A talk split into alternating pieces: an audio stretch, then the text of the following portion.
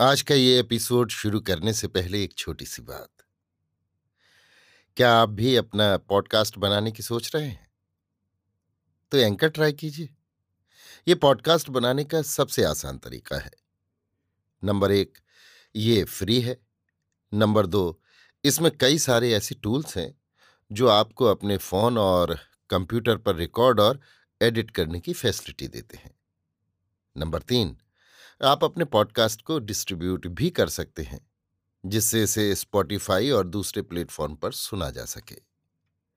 तो डाउनलोड कीजिए free anchor app या विज़िट कीजिए एंकर डॉट एफ़ पर अपना पॉडकास्ट स्टार्ट करने के लिए। ये तो थी एक छोटी सी जानकारी, और अब शुरू करते हैं एपिसोड का सिलसिला। तो आज के एपिसोड में लीजिए सुनिए रविन्द्रनाथ टैगोर के लिखे उपन्यास, गोरा के इकतालीसवें भाग को मेरी यानी समीर गोस्वामी की आवाज़ में। सुचरिता दुविधा में पड़कर अनेक कष्टों का अनुभव करने लगी। भीतर से बाहर तक कहीं उसको चैन नहीं। गोरा के प्रति उसके मन का भाव इतने दिन से अलक्षित रूप में घनिष्ठ होता जा रहा था। गोरा के जेल जाने के कारण कष्ट उसके मन में हो रहा है। उसके दूर होने का कोई उपाय नहीं दिखाई देता। वो दिन रात घोर चिंता में डूबी रहती है। किसी से अपने मन का दुख कह भी नहीं सकती। उसे इतना भी समय नहीं मिलता जो एकांत में बैठकर वो अपने मानसिक दुख पर कुछ विचार कर सके। हारान बाबू ने उसका मन फेरने के लिए अपने समग्र समाज को उसके पास भेजकर उसे बाधित करने का उपाय रचा है। वो समाचार पत्र में भी इस संबंध का उल्लेख करना चाहता है। सुचरिता की मौसी परेश बाबू के घर में ठाकुर जी की पूजा करती हैं और सुचरिता को बहका रही हैं। इसका भी उल्लेख किया जाएगा।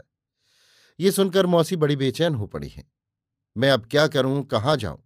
इसी सोच में इसका कुछ निश्चय नहीं कर सकती। सुचरिता भी इसी सोच से मरी जा रही है। इस संकट के समय उसके एकमात्र अवलंब थे परेश बाबू। वो उनसे कोई परामर्श लेना नहीं चाहती थी। उसे अनेक बातें कहने को थी। जिन्हें वो परेश बाबू के सामने कह नहीं सकती थी। और कितनी ही बातें ऐसी थीं जो संकोचवश वो उनके निकट प्रकट नहीं कर सकती थी। यद्यपि वो परेश बाबू से कुछ नहीं कह सकती थी, तथापि उसे पूर्ण विश्वास था कि वे मेरे हृदय का भाव जानते हैं। वो उन्हीं को अपना माँ बाप समझ बैठी है। आजकल जाड़े के समय, साँझ को परेश बाबू बाग में उपासना करने न जाते थे। घर से पश्चिम ओर की एक छोटी सी कोठरी के खुले दरवाजे के सामने एक आसन बिछाकर वे उपासना करते थे। उनके उजले केशों से सुशोभित मुखमंडल पर सायंकालीन सूर्य की आभा पड़ने से उनका मुख और भी दीप्तमान हो उठता था। उसी समय सुचरिता पैरों की आहट बचाकर चुपचाप उनके पास आकर बैठती थी।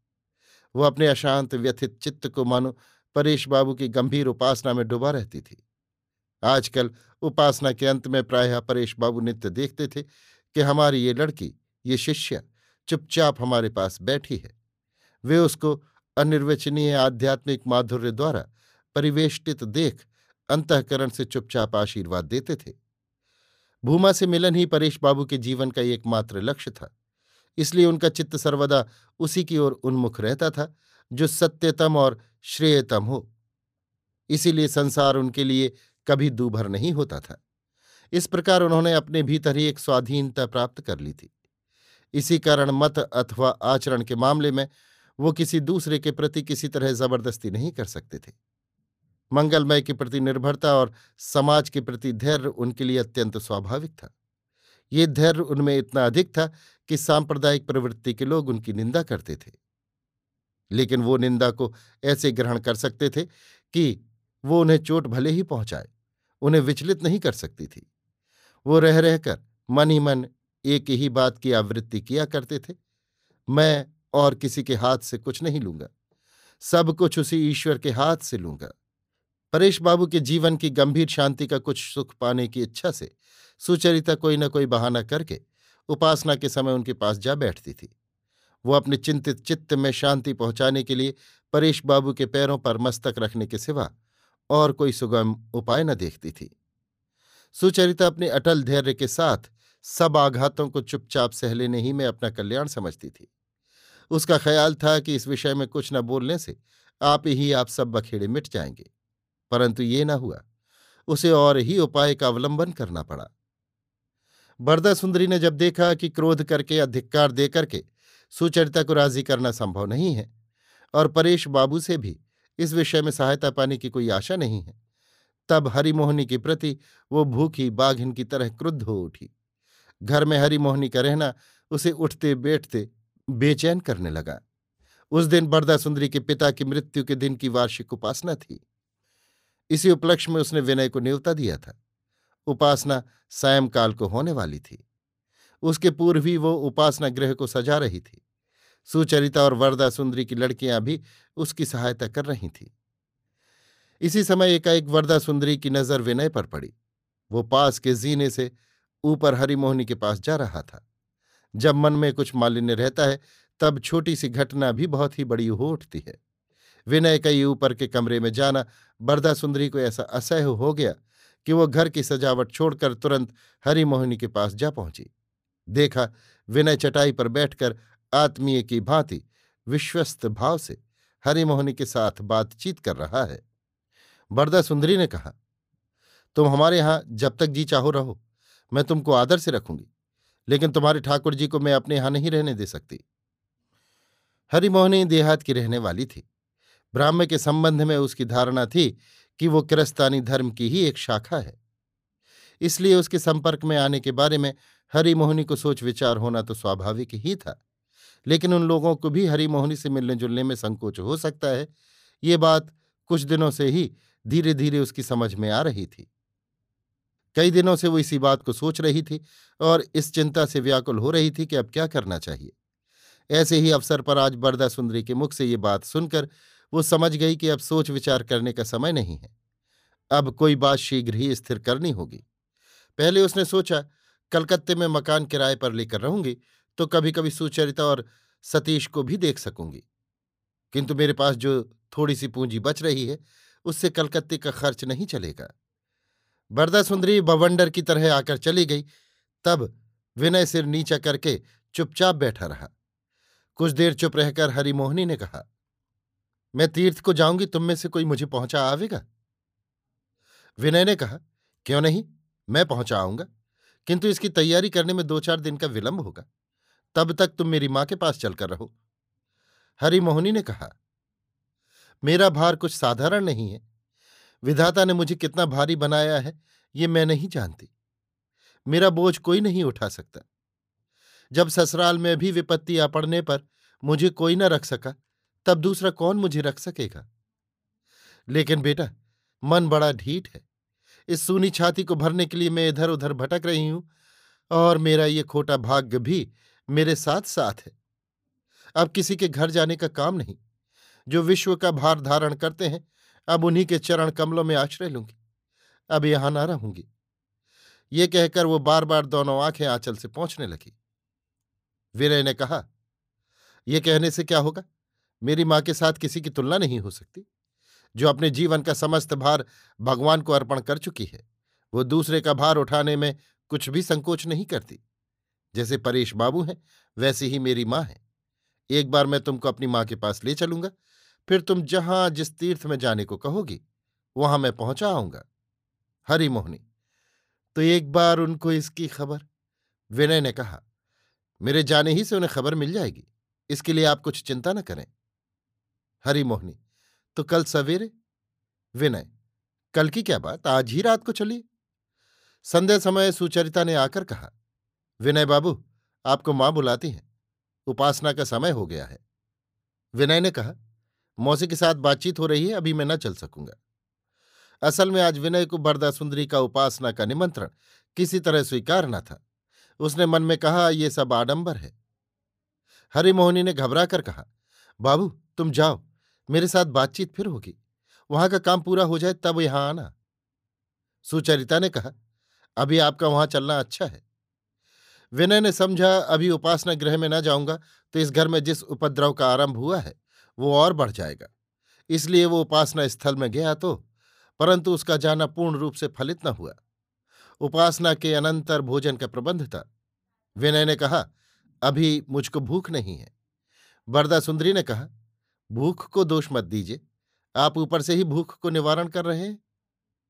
विनय ने हंसकर कहा, आपका कहना ठीक है। लोभी की ऐसी ही दुर्दशा होती है। वो वर्तमान की अल्प प्राप्ति से भविष्य के वृहत लाभ को खो बैठता है। ये कहकर विनय जाने को उद्यत हुआ। बरदा सुंदरी ने कहा, मालूम होता है आप फिर ऊपर जा रहे हैं? संक्षेप में हाँ कहकर विनय वहाँ से बाहर आ गया। दरवाजे के पास सुचरिता खड़ी थी। विनय ने उससे मीठे स्वर में कहा, बहन, एक बार मौसी के पास तुम्हारा जाना आवश्यक है। शायद वो तुमसे कोई काम की बात पूछेंगी। ललिता आगत जनों के आतिथ्य में नियुक्त थी। एक बार हारान बाबू से अपने पास आते देख बोल उठे, विनय बाबू तो यहाँ नहीं है, ऊपर गए हैं। उनकी ये व्यंग भरी बात सुनकर ललिता खड़ी हो, उनके मुँह की ओर दृष्टि करके निसंकोच होकर बोली, मालूम है, वे मुझसे भेंट किए बिना न जाएँगे। मैं यहाँ का काम पूरा करके अभी ऊपर जाऊँगी।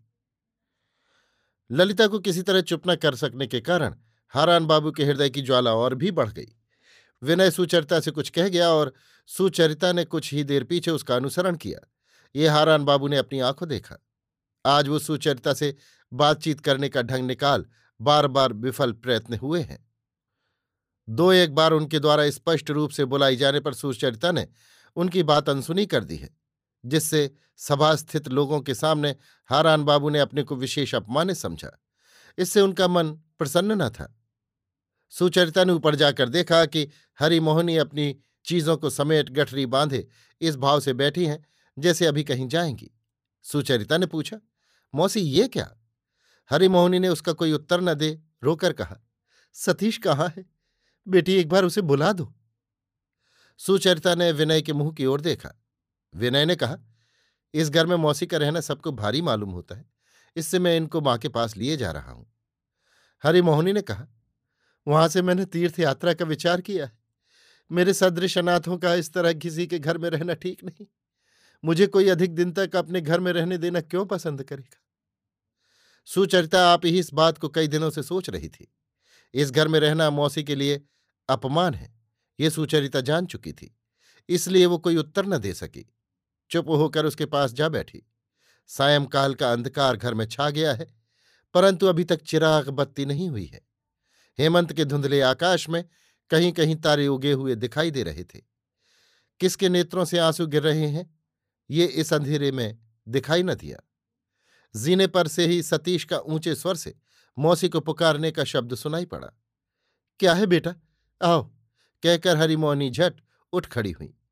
सुचरिता ने कहा, मौसी, आज रात को कहीं जाना ठीक ना होगा। कल सवेरे की यात्रा ठीक होगी। बाबूजी को जाने की सूचना दिए बिना तुम कैसे जा सकोगी? ये बड़ा अन्याय होगा। विनय ने बरदा सुंदरी के द्वारा किए गए हरिमोहनी के अपमान से उत्तेजित होकर इस बात को न सोचा था। उसने यही निश्चय किया था कि अब एक रात भी मौसी का इस घर में रहना मुनासिब नहीं है और आश्रय के स्वभाव से ही हरिमोहनी सब कष्ट सहकर इस घर में है। बरदा सुंदरी की इस धारणा को दूर करने के लिए वो हरिमोहनी को यहाँ से ले जाने में कुछ भी विलंब करना नहीं चाहता था। सुचरिता की बात सुनकर उसे धक से स्मरण हो आया कि इस घर में हरिमोहनी का वरदा सुंदरी के साथ ही तो एकमात्र संबंध नहीं है।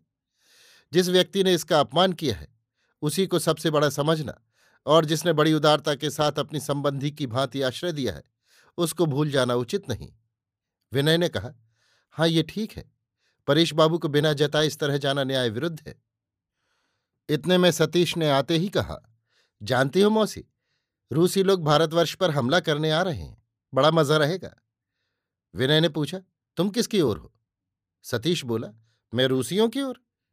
विनय ने कहा, तब तो रूसियों को कोई फ़िक्र नहीं है।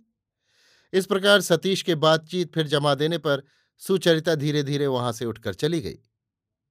सुचरिता जानती थी कि सोने के पहले परेश बाबू अपनी उपासना संबंधी कोई पुस्तक पढ़ा करते हैं। कई दिन ऐसे समय सुचरिता उनके पास जाकर बैठी और उसके अनुरोध से परेश बाबू ने उसे कुछ पढ़कर सुनाया है। आज भी अपने सूने घर में परेश बाबू चिराग जलाकर एमरसन का ग्रंथ पढ़ रहे थे। सुचरिता धीरे धीरे उनके पास एक कुर्सी पर जा बैठी। परेश बाबू ने पुस्तक रखकर एक बार उसके मुँह की ओर देखा। सुचरिता का संकल्प भंग हुआ। वो जो बात कहने के लिए आई थी, वो कह ना सकी। सिर्फ़ इतना ही कहा, बाबूजी क्या पढ़ते थे? मुझे पढ़कर सुनाइए। परेश बाबू पढ़कर उसका गंभीर आशय सुचरिता को समझाने लगे। जब रात के दस बज गए तब पढ़ना समाप्त हुआ। तब भी सुचरिता ये सोचकर कि सोने के पूर्व परेश बाबू के मन में किसी प्रकार का शोभ न हो। कोई बात कहे सुने बिना ही धीरे धीरे उठ खड़ी हुई और चल पड़ी। परेश बाबू ने उसे पुकार कर कहा, राधा? वो लौट आई। परेश बाबू ने कहा, तुम अपनी मौसी की बात मुझसे कहने आई थी? परेश बाबू मेरे मन की बात समझ गए। ये जानकर वो विस्मित हो बोली, हाँ बाबूजी आज अब ये बात रहने दीजिए, कल सवेरे कहूँगी। परेश बाबू ने कहा, बैठो। सुचरिता के बैठने पर परेश बाबू ने कहा, तुम्हारी मौसी को यहाँ कष्ट होता है, सो मैं समझता हूँ।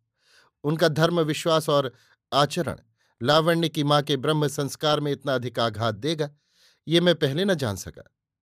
अब देखता हूँ, वो उसे तकलीफ़ दे रही है। तब इस घर में तुम्हारी मौसी कैसे रह सकेंगी? सुचरिता ने कहा मौसी तो यहाँ से जाने के लिए तैयार हैं। परेश बाबू ने कहा, मैं जानता हूँ वे जाएँगी।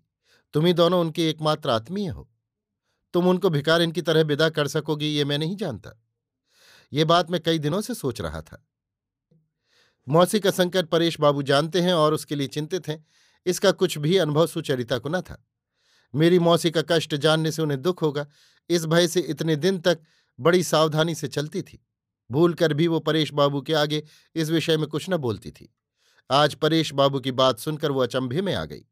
उसकी आँखों में आँसू उमड़ आए।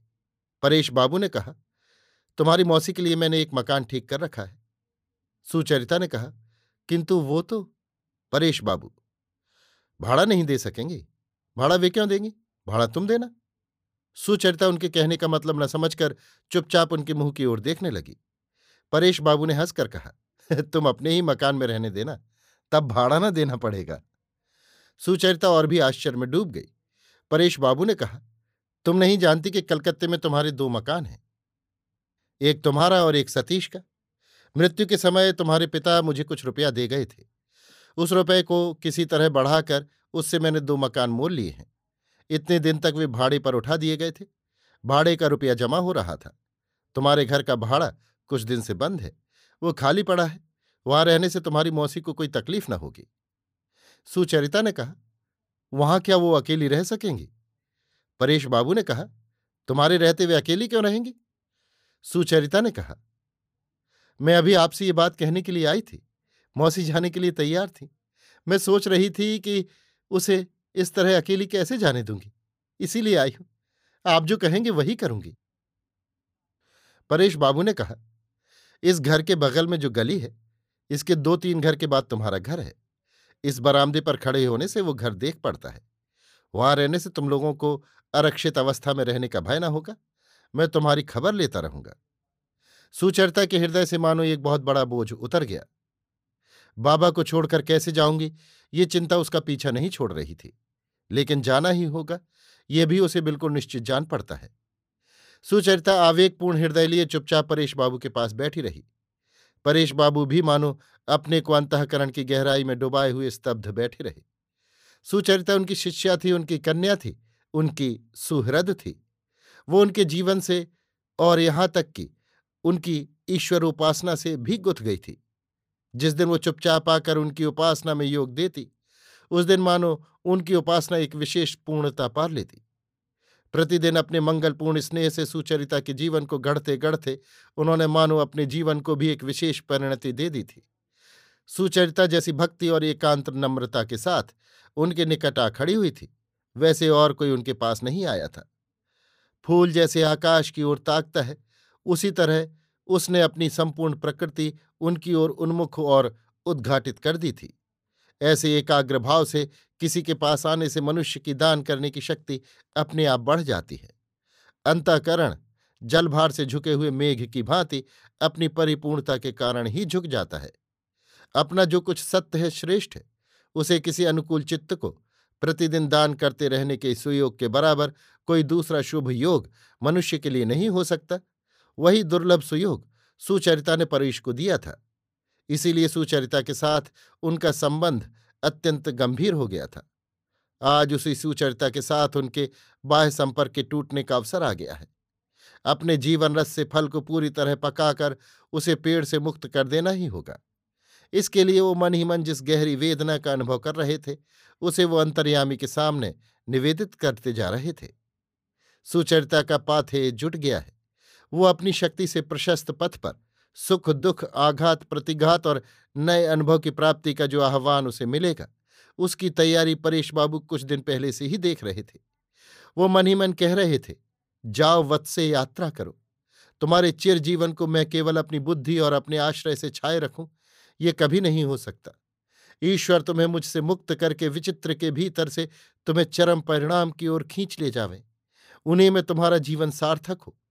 ये कहकर शैशव से ही स्नेह में पली हुई सुचरिता को, वो मन ही मन अपनी ओर से ईश्वर को अर्पित की गई पवित्र उत्सर्ग सामग्री की भांति सौंप रहे थे।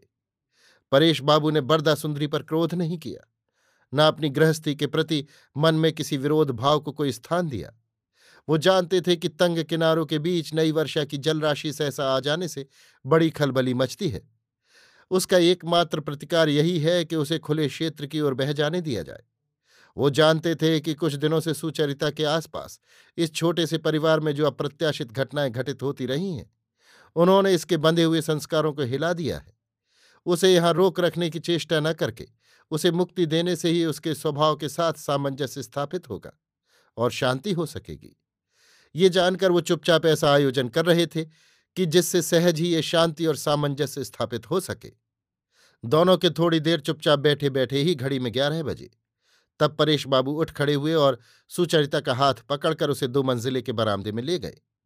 साँझ के आकाश की धुंध तब तक छट गई थी और निर्मल अंधकार में तारे जगमगा रहे थे। सुचरिता को पास खड़ी कर परेश बाबू निस्तब्ध रात में प्रार्थना करते रहे। संसार का सारा सत्य काटकर हमारे जीवन में परिपूर्ण सत्य की निर्मल मूर्ति उद्भासित हो उठे। फिर वे सोने को गए। सुचरिता भी अपनी मौसी के पास चली गई।